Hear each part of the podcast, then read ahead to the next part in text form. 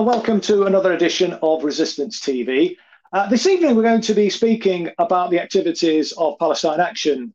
We've spoken about Palestine Action on a number of occasions on Resistance TV, but I'm absolutely delighted this evening that we've got Ronnie Barkan, who will be our guest tonight. Uh, Ronnie, many people will be uh, well aware of, of Ronnie's uh, reputation, his acumen as a dedicated activist. He's uh, an Israeli dissident, uh, activist with Palestine Action, uh, also the co-founder of uh, Boycott from Within, uh, somebody who is a very strong uh, anti-Zionist activist uh, and a real inspiration. So, it's so it's fantastic to have Ronnie with us this evening. And Ronnie, just to get you on the screen and just talk a, a, little bit, perhaps, if we can, to begin with, because uh, you were arrested. And I know we can't go into too much detail about the uh, uh, the court case that you will be facing next week.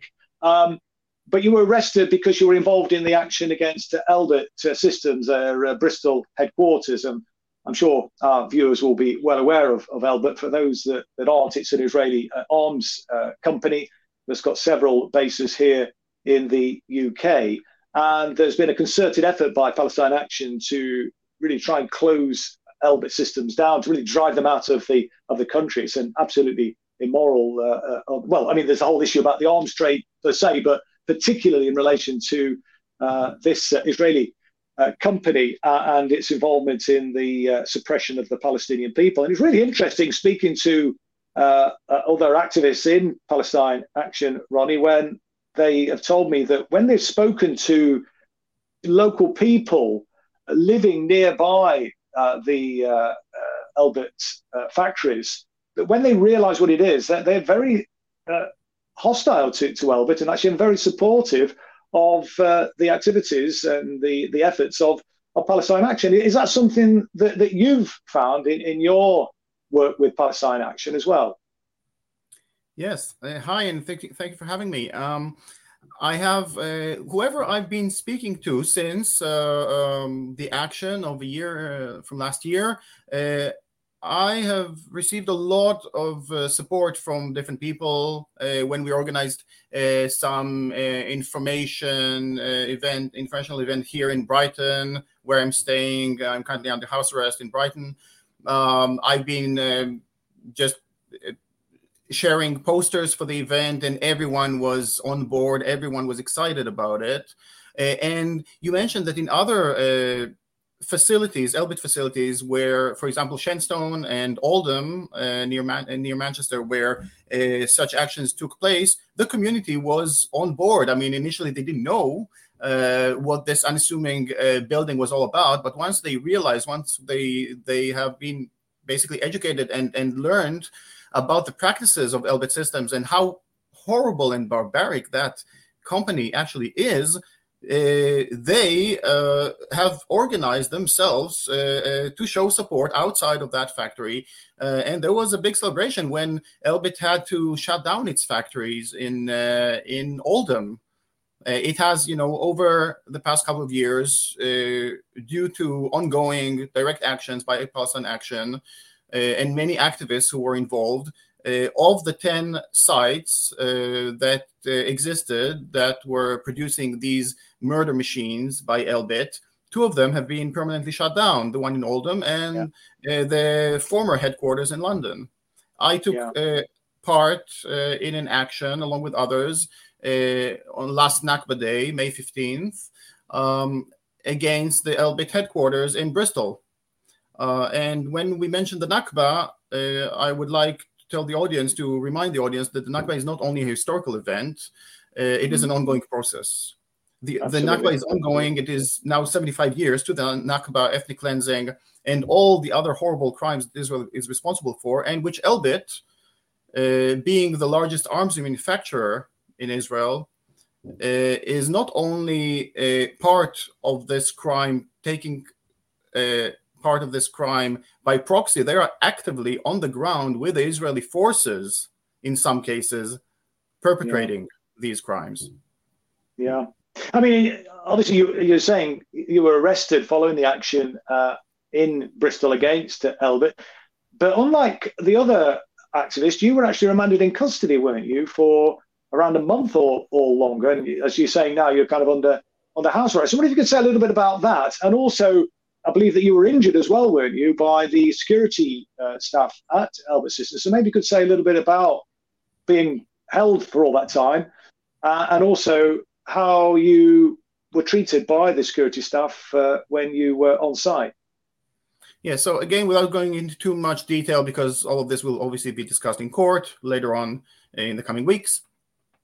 Um, there were nine who got arrested uh, for the action of last year. Uh, two of the nine, uh, including myself, are Israeli dissidents, uh, and and while uh, basically everyone uh, was held on remand for a few days, for almost a week, and later on released, the two of us who are not British citizens, actually Israeli citizens, we were held on remand for a month.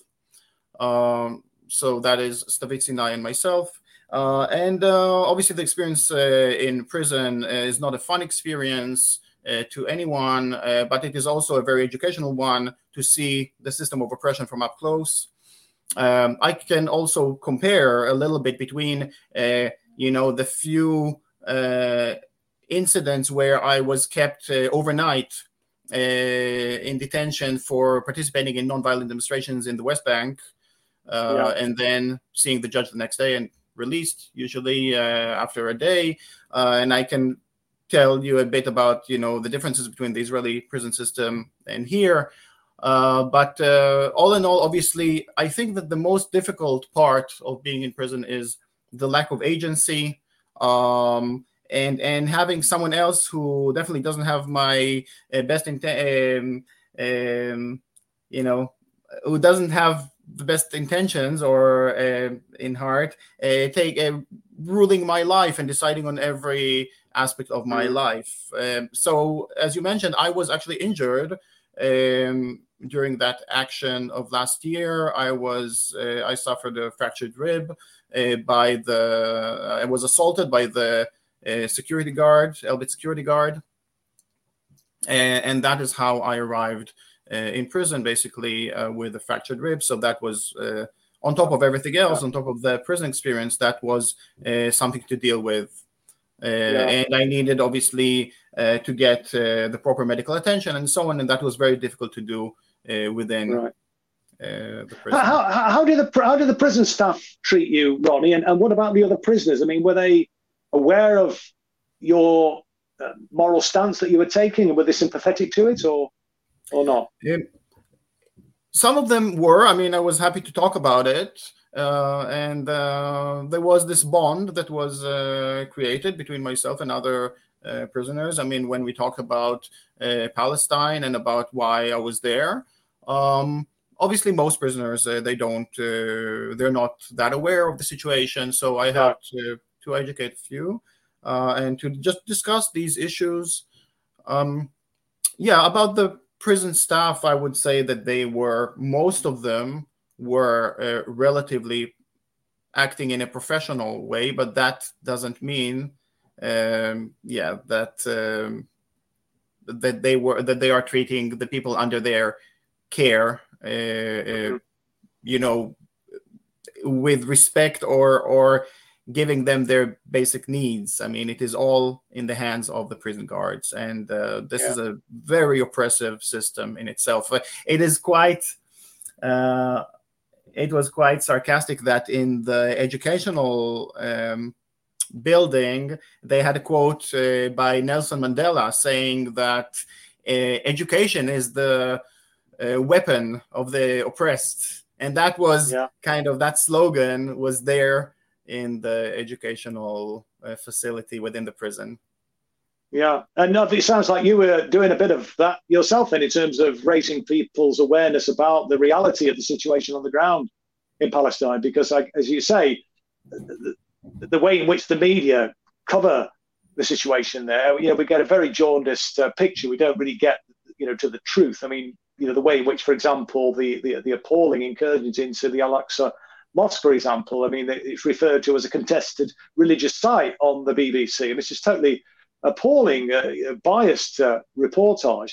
So it's hardly surprising, I think, that you know many people don't don't fully appreciate or understand the, the reality. Although I think I think consciousness is being raised. Uh, I think more people are uh, now aware of the situation. That's my experience anyway, Ron. I mean, uh, what do you think? I mean, I think certainly through the activities of of Palestine uh, Action, um, and there's obviously the big rally on the weekend, you know, to celebrate Quds Day do you think that's cutting through now? Is that your experience that it's cutting through? I mean, you mentioned when you uh, were talking about local people near, living near the uh, various Elbit system sites that you know that they were sympathetic, as I was also saying in my introduction. So, you know, it does seem that we're sort of pushing at an open door when people hear the reality of uh, the situation there. That, that, that people, I think, tend to come on board.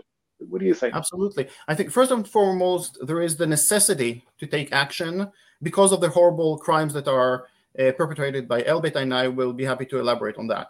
Other than that, it is also a great way to mobilize and to uh, educate. I don't want to say it in a patronizing way, but just to, to inform people about these crimes uh, that has to that have to be uh, basically faced uh, head on and because basically the UK government is not doing its oblig, it's not basically uh, uh, following its obligation under the law, not UK law, not international law, uh, because they, under the law, will have to boot uh, Elbit out of here. But since they are actually becoming complicit in this crime, it is basic up to us, the people, to to speak up uh, and to make sure that the law is being um, uh, basically uh, followed.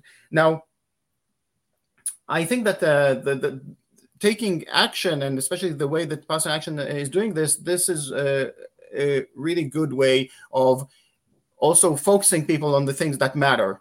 And when you mention Al Quds, for example, uh, you know that the acting uh, Israeli ambassador, Tzipi Hotovely, is um, uh, her dream, according to her, her dream is to have the Israeli flag waving on top of the Al Aqsa Mosque, meaning like the destruction of the mosque and uh, taking over that place and building the third temple on top of it.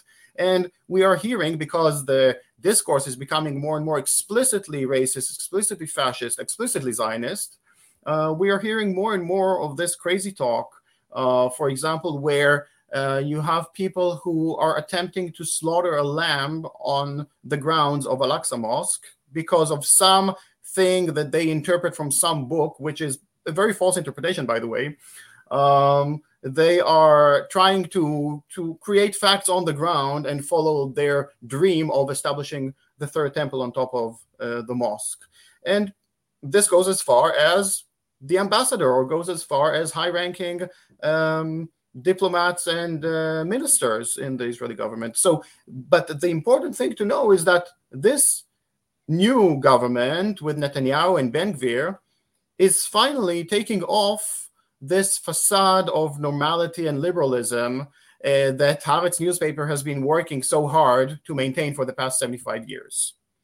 Mm-hmm. So the greatest form of propaganda is not that which is all based on lies, is not uh, the uh, you know what people imagine when they think of propaganda which is all blatant lies. The greatest form of propaganda is that which takes the facts but sugarcoats it or gives you a whole other interpretation a whole other narrative that is totally goes against the real issues at hand and kind of tries to focus on something totally different. And that is what Haaretz newspaper is all about and that is mm. how they manage to create this facade of normality and liberalism and democracy or flawed democracy or something like that. There is not an iota of democracy in Israel. It was bound, this was founded on everything that's opposed to democratic values, everything that's opposed to equality, the rights of minorities, multiculturalism, and so on. It was founded from the grounds up as a race state. It is a Zionist race state. This is the definition of that place. It is carrying on it is perpetrating apartheid, apartheid for the past seven decades,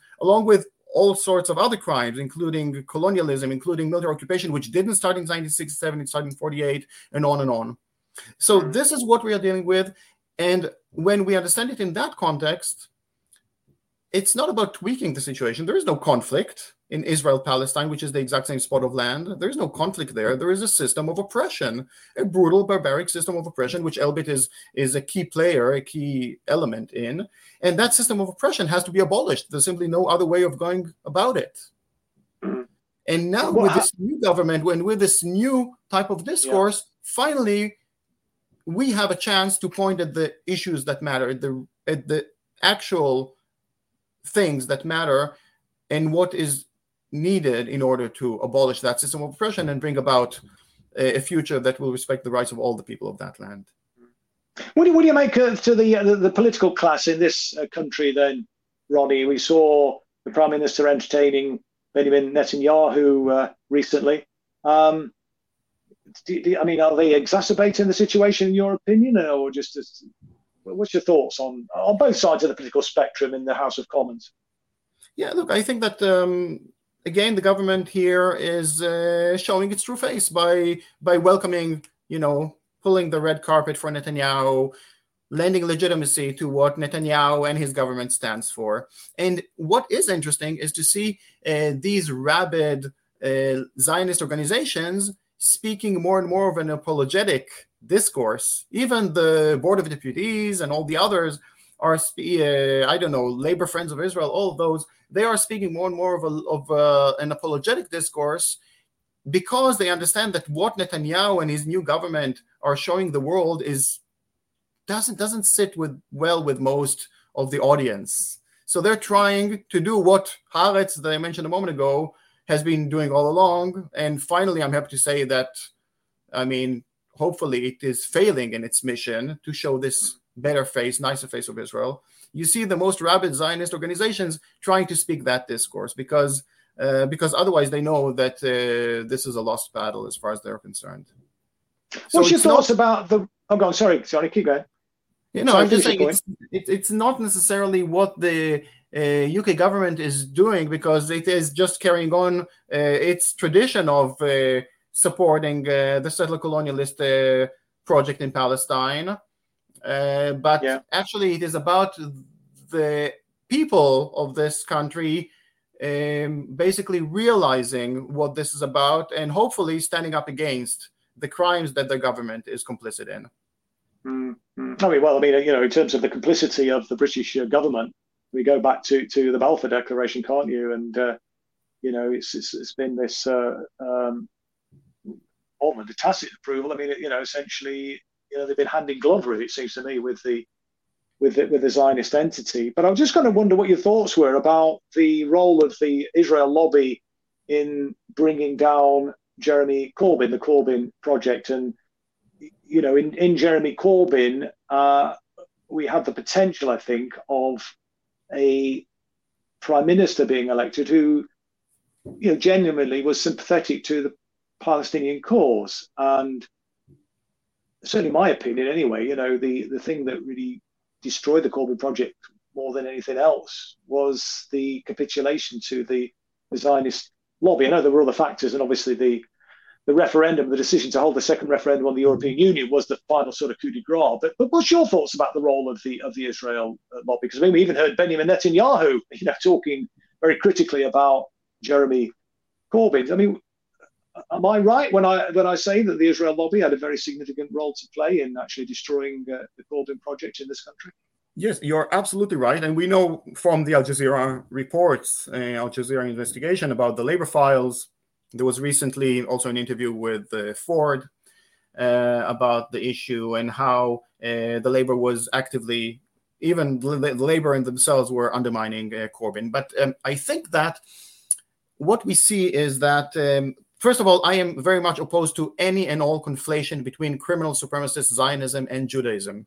There is no connection connection between the two. I talk about it quite a bit. They are based on the exact opposite values. And I'm not here to defend Judaism. I don't care about this or that uh, religion, but I do care about the false conflation between the two. And any and all conflation between Zionism and Judaism is in itself anti Semitic because it is in itself treating all Jews as one monolithic group you know, whenever yeah. an Israeli representative says, and you you hear them saying it all the time, uh, they say something like, "If you are critical of that Zionist state, the state of Israel, you must also be anti-Semitic. And that the logic of that statement necessarily says that if you are Jewish by religion or otherwise, you are necessarily, because of that quote unquote Jewishness, supportive of that criminal apartheid regime.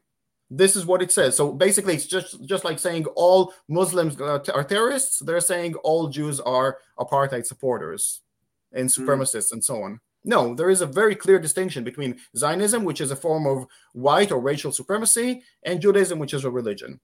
Now, the problem was with Corbyn himself, uh, which I have a lot of sympathy to Corbyn, the person, and uh, most of his politics. The problem was that he took the apologetic tone, the apologetic uh, uh standpoint, and he tried to convince the world that he was not what he was accused of, where actually, obviously, all these accusations were totally false, rather than clearly standing up against uh, those uh, this the slander campaign against him. The moment that he took the apologetic tone, he lost. So unfortunately, I see Corbyn uh, as digging his own political grave.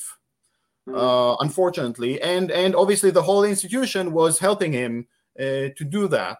Uh, first by expelling his supporters and obviously uh, trumping up the, the, the all these like the slander and accusations against him. Now, I would object the the, the sort of this uh, comparison between Corbyn and say Bernie Sanders, who represent very very different things. Bernie Sanders as far as uh, internal politics in the US uh, are concerned, maybe he represents something different. But as far as foreign policy, he is just as criminal and supremacist yeah. as any other US uh, yeah. president or challenger to the presidency. So, you know, he, he even refused to call Israeli war crimes uh, war crimes. I mean, in, in his, in, his, interview with Mehdi Hasan, he refused to call it a war crime about what Israel was doing in Gaza. In his interview with uh, Dina Takruri, he was, uh, uh when he was questioned about Israel, uh, the possibility of having one state with, uh, you know, the same one person, one vote in Palestine, he totally rejected that. And he said, I do not want to see the, the ending the abolishment of the state of Israel. Because, yes, having one person, one vote would mean the abolishment of the race state and establishing a democratic, legitimate place, a state on top of it. Of course, that is exactly what that means. But, yeah. but people like Sanders refuse that. People like Corbyn, as far as I understand, support the rights of all the people of that land. Uh, mm-hmm. So it is a very tragic situation that he did not manage uh, to to become the leader of uh, the UK. Then again, if he would have become the leader here, I don't think that he would have been uh, alive for too long because the Zionist state would literally would not have allowed that to happen.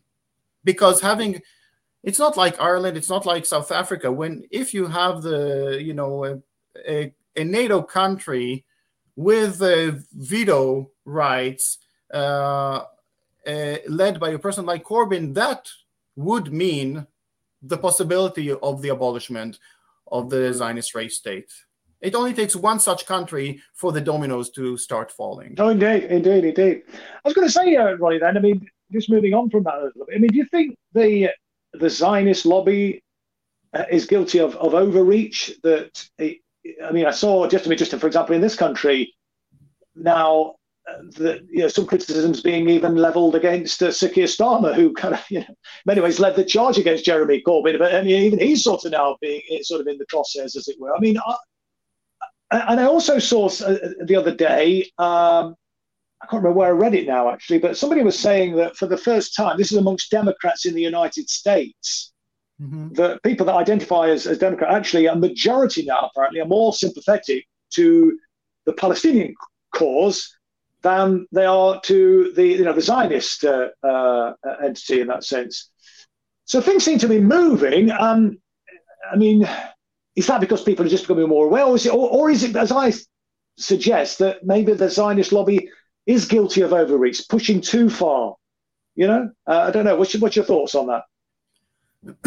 It's interesting to see, for example, the sentiment among uh, American Jewry versus the sentiment of those Israelis who immigrate to the US uh, and they have very different uh, political views about, obviously, about Israel.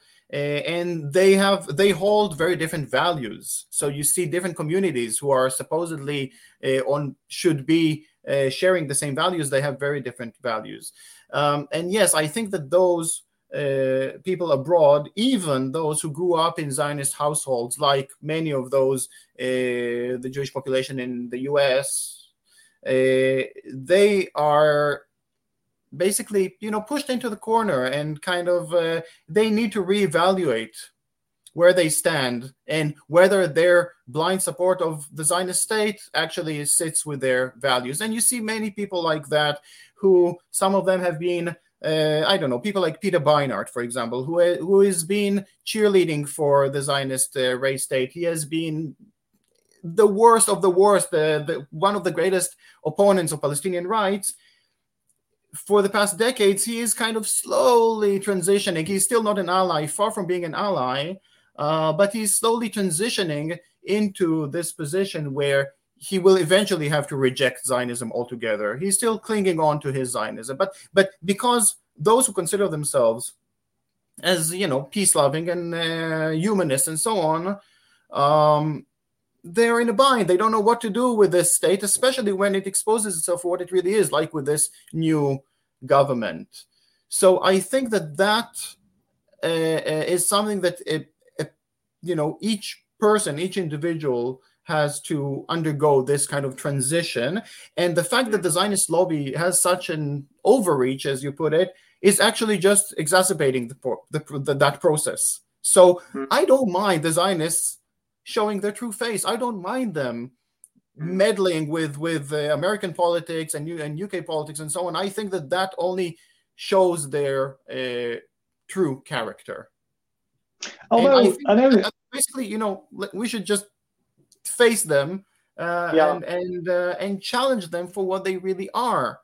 And sure. and it's not it's not this or that policy. People think that if we only change the policies of the state, and I alluded to that before, if you only change the policies of, of, that state, no, it's not the policies of that Zionist state. It is the very character of that state that is criminal and wholly illegitimate, and that has to be yeah. challenged. No, indeed, indeed. I was going to talk a bit about because I know some people have said that you know the, the, way in which the Zionist lobby conducts itself actually exacerbates and generates anti-Semitism rather than actually. Uh, yes, uh, Zionism uh, is the greatest anti-Semitic force in the world. I said that any and all conflation between criminal supremacist Zionism and Judaism is in itself anti-Semitic. You see, you and I are uh, anti-Zionist because we are humanists. But I have uh, many uh, Jewish friends, ultra-Orthodox friends, who are anti-Zionist in every bone because they are Jewish, oh, yeah. because of their Judaism. I've seen, Zionism yes, absolutely, is the greatest yeah. to their Judaism. Yeah, yeah. Yeah, yeah, indeed. Well, I mean, I've seen rallies in the United States with thousands of Orthodox uh, uh, Jewish demonstrators, you know, opposing Zionism, opposing the state of Israel. But just, just let me move on. Uh, uh, uh of course, we're running short, short of time now, uh, Ronnie. I just want to talk a little bit about um, the situation on the ground, you know, in Israel, actually. And, and obviously, as I've said in the introduction, you're a co-founder of Boycott from Within. And I was listening to an interview with Norman Finkelstein recently, and I just want to get your take really on, on what you what your sense is as to the opposition uh, to the uh, you know the, the, the Israeli state uh, and the support perhaps for a um, you know a, a, state of equal with equal rights for the Palestinians and uh, and Jewish Israelis across the peace, which would be the end of the kind of Jewish supremacist uh, state. I mean, the the, the population of Israel seem to keep electing, you know, very extreme right wing um, governments. Although, in Norman Finkelstein's opinion, is that there isn't much of a choice. Either it's extreme right to to far, you know, uh, uh, far out there, you know, on the outer extremities of, of right wing. There isn't any kind of left wing alternative. But but he was quite sceptical in this interview I saw him speaking about support on the ground um, from regular Israelis. He said that you know they'll come out in their tens of thousands in opposition to this kind of fascist government which has recently been elected. He said, but where are the well the Palestinian people? He says, I don't mean just a handful of people here and there that have been that, but he says they don't come out in their tens of thousands for the for the Palestinian people. So what, what's your thought? I mean, are you optimistic about moving opinion? Is it going in the wrong direction in your opinion in, in Israel itself, or, or what? So I am optimistic, but not not thanks to to the Israeli public or Israeli society. Uh, so first of all, I have much respect to people like Finkelstein and Chomsky, but I challenge their politics uh, quite a bit. Both um, who are very knowledgeable about the situation choose to only focus on the occupation of 67, what I call the minor occupation. This is not yeah. the main issue. The main issue is not that horrible and barbaric occupation of 67, and there are no words to describe how barbaric the situation is in Gaza, which amounts to possibly the crime of genocide. And at the same time, the Zionist race state is not about that minor occupation, but actually the way it was founded is all about ethnic cleansing, denying people from actually living on their land and denying equality for those who remained on that piece of land. Because not everyone was expelled. Those who were expelled are denied from ever coming back, and those who remained are denied equal standing. And this is how the whole framework was founded the whole legal system, the whole uh, every apparatus of the state was founded based on that and to maintain that system. So we have a situation where one third of the population, about 7 million people, are among the privileged group that I belong to, and they control the lives of another two thirds of the population, half of which are in forced exile for the past seven decades. This is the situation, and this is why Israel is an apartheid state from the get go. Because people are denied the right to even live on their land because they were born into, born into the wrong ethnic racial category. Now, I would challenge the terminology of Jewish supremacy. There is no Jewish supremacy, there is white supremacy or racial supremacy, if you will. Uh, whiteness, by the way, is a construct. If anyone is uh, kind of uh, confused about the term white supremacy, whiteness is a construct, and I can explain why uh, the Zionist state is a white supremacist state. Now, it is not a Jewish supremacist state because when people claim, like organizations like Zionist organizations like B'Tselem, who peddle this discourse of lies about Jewish supremacy, um, they by acknowledging as if Israel promotes quote unquote Jewish supremacy, they lend legitimacy to the greatest lie within Zionism, as if there is some connection between the Zionist state and something that is can be construed as Jewish.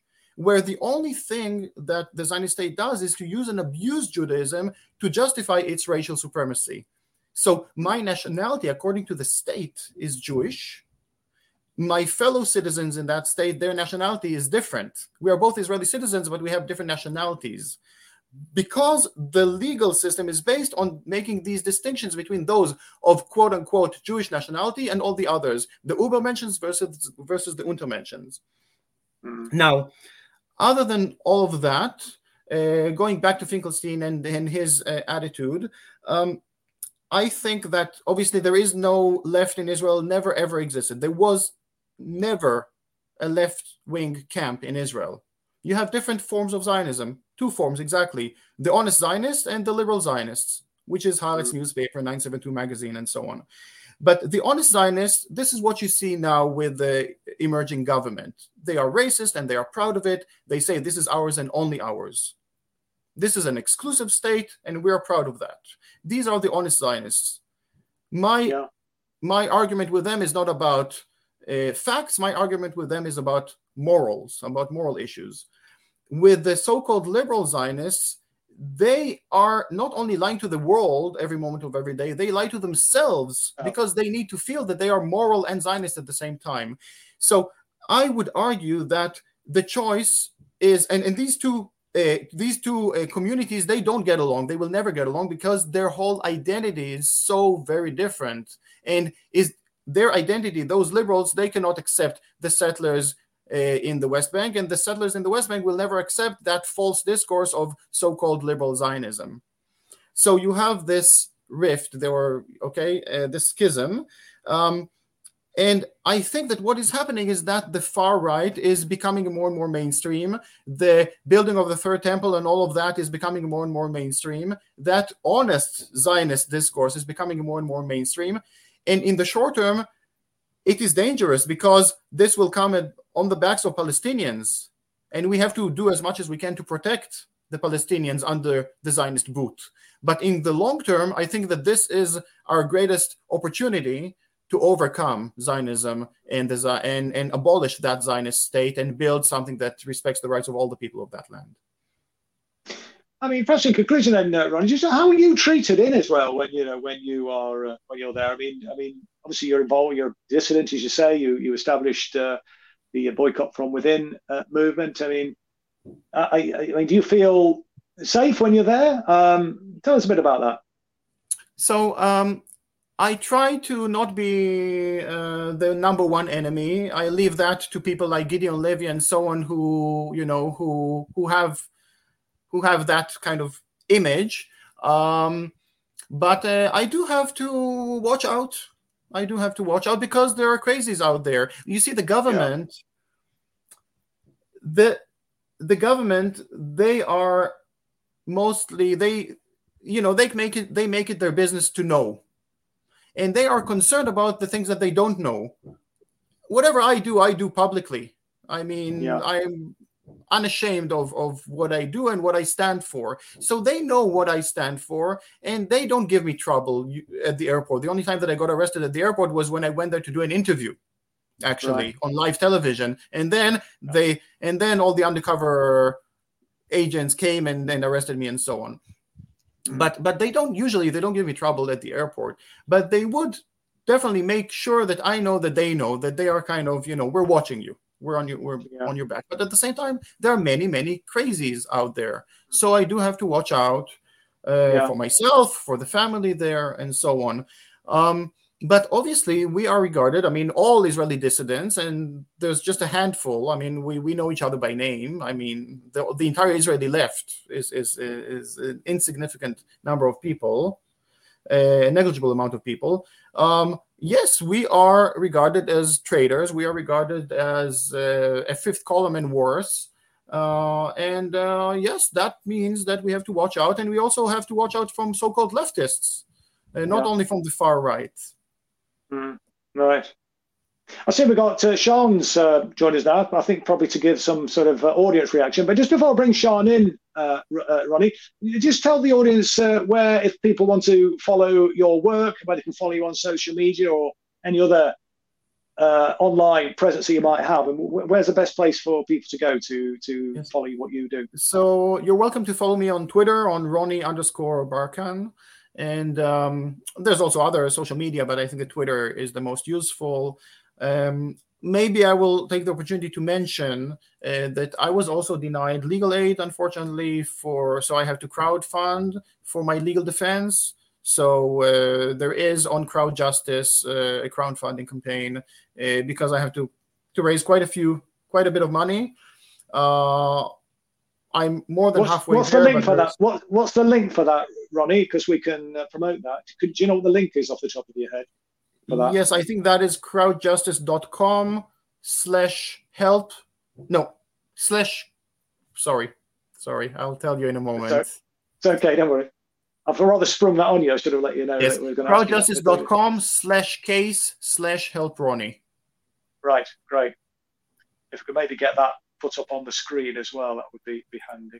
Um, Sean, any uh, thing you want to add from uh, what people have been saying in the chat about Ronnie's uh, comments this evening? Hi, good evening. I just wanted to jump on and say hello to everybody, all the listeners, and um, I'm back.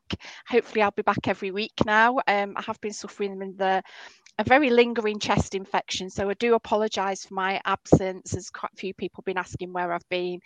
I want to um, welcome um, the usual people that tune in every single week and thank them for for watching and for sharing what we do here. Um, Archer John, Diana Isalis, Paul McCord. Um, there's quite a few others. Um, Kira from Ireland is a new uh, a new watcher. So uh, nice to see you, Kira. Thank you for joining us from Ireland. There's been some really good comments in the chat this evening. Um, we have a question from um, SBGSKF, uh, no name, just some letters. He's asking what other UK companies collaborate with Elbit systems? Do we know? So, first of all, I mentioned that there were 10 sites uh, owned by Elbit, now eight remain. So the rest are subsidiaries of Elbit, including UAV engines, including UTACs. Um, so and the you know there is a lot of collusion between Elbit and others, Elbit and Thales and Raytheon and BAE. I mean, there's a, a lot of uh, working together there. Uh, but but there are eight uh, sites, and uh, if you go on Palestine Action uh, website, uh, palaction.org, you will find more details. Thank you for that. Also, Nasser Mashadi has left us a message to advise people don't forget to join the Al Quds Day March uh, for Palestine, which is going to be held in London on Sunday, the 16th of April. Uh, they'll be assembling at the Home Office, which is SW1P4DF in London, and marching down to Downing Street. So make sure you take your pots and pans and your signs and make as much noise as you possibly can. Um, Kira says um, she's put some really astute comments in here. She said, um, white supremacy uh, is white supremacy construct of European colonialism. European Christians needed to justify their displacement, massacres, rape, and pillage of local populations. So, first Christian civilization, white supremacy. Um, let's see what else we've got here. Um, Archer John says face the Zionist entity and its lobby interesting. Yes, I agree. The more Zionists meddle and reveal their agenda and methods, then the more we can attend and learn and to see them off. Um, Kira said it, it needs to be discussed more America's reliance on Israeli military and security state. Israel has intentionally focused on its security apparatus as an economy and to play ball with the US. Now, that struck me because I know this week there's been some news about Joe Biden has now starting to tell Netanyahu that he's not going to continue to cooperate with them. And I know there's been some some friction there. Do you know any more about that, Ronnie? Can you elaborate on that for us?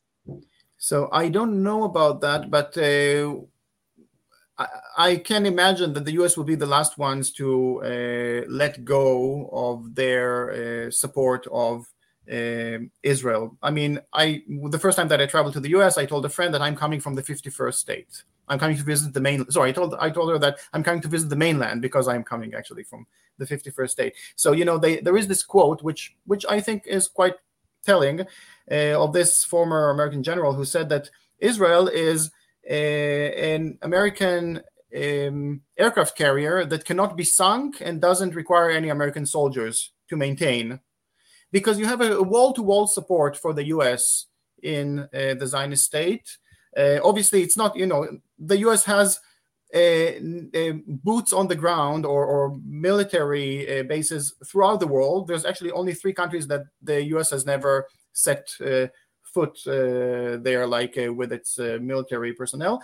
Um, and but but the Zionist state, Israel, is the entire state is its military base, and obviously carries out its you know they, there is a symbiotic relationship between the two. So i don't think that things are going to change that easily. At the same time i mentioned before that as far as public opinion goes that could change dramatically. So it's not there is a very strong support between the regimes the us re- uh, government the israeli government uh, and that i don't think that w- that will change anytime soon. But at the same time the sentiment is changing and that is something that we have to keep focus on but I will only mention one more thing, uh, you know, because we, we talk about Balfour, and Balfour was a well-known anti-Semite, and yeah. many like him supported the Zionist project because it was a way for them to rid themselves of the Jews of Europe and so on.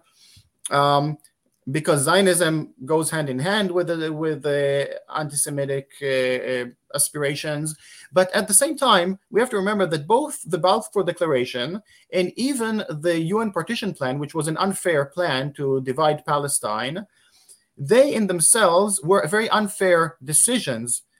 But at the same time, they were talking about that that what they called the Jewish state, the Zionist state, will respect the rights of all the people in that territory. The Zionist state could never ever accept the Balfour Declaration or the UN partition plan. The very first thing that they did was to drive away the indigenous population because in the Zionist thinking, it is inherently an exclusive project for them and only for them. So it's not only that they are settler colonialists and came in to take over the land and the resources and so on. It is also about establishing a place for them and only for them And when the when the partition plan offered that in that place that was supposed to be the supposedly Jewish state, there would be two types of population sharing that space. That goes against everything that the Zionist project is about. So the very first thing that the Zionists needed to do is to expel the vast majority of the population from that land, and then obviously make sure that those who have been expelled will never be allowed to come back. Mm. Yeah. Yeah.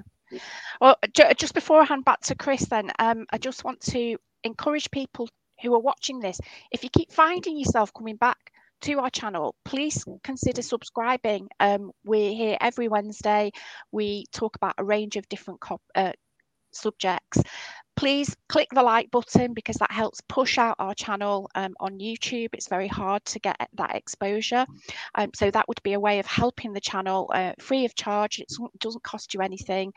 Um, and come back and uh, see what we're doing. Hopefully next week we've got Micon from Thetford 20 Minute Neighbourhoods and he's going to be talking about the 2030 agenda, uh, Agenda 2030, which is encouraging councils to turn their towns into 20 minute neighbourhoods. And it's quite a controversial subject. It's going on in Oxford, um, and Thetford are fighting back. So Mike's going to come on and tell us a lot more information um, about that. I think that's me done, Chris. I'll hand okay. back to you. Okay, thanks very much indeed. Any any final comments, uh, Ronnie, before we close the show out tonight? So first of all, I, I, have to mention one more thing about Elbit that I haven't mentioned so far, and which is important for me. Elbit is not only uh, participating in crime by proxy, by developing their weapons for the mil- Israeli military, for, for, by working, by trying out and perfecting their weapons literally on the bodies of Palestinians.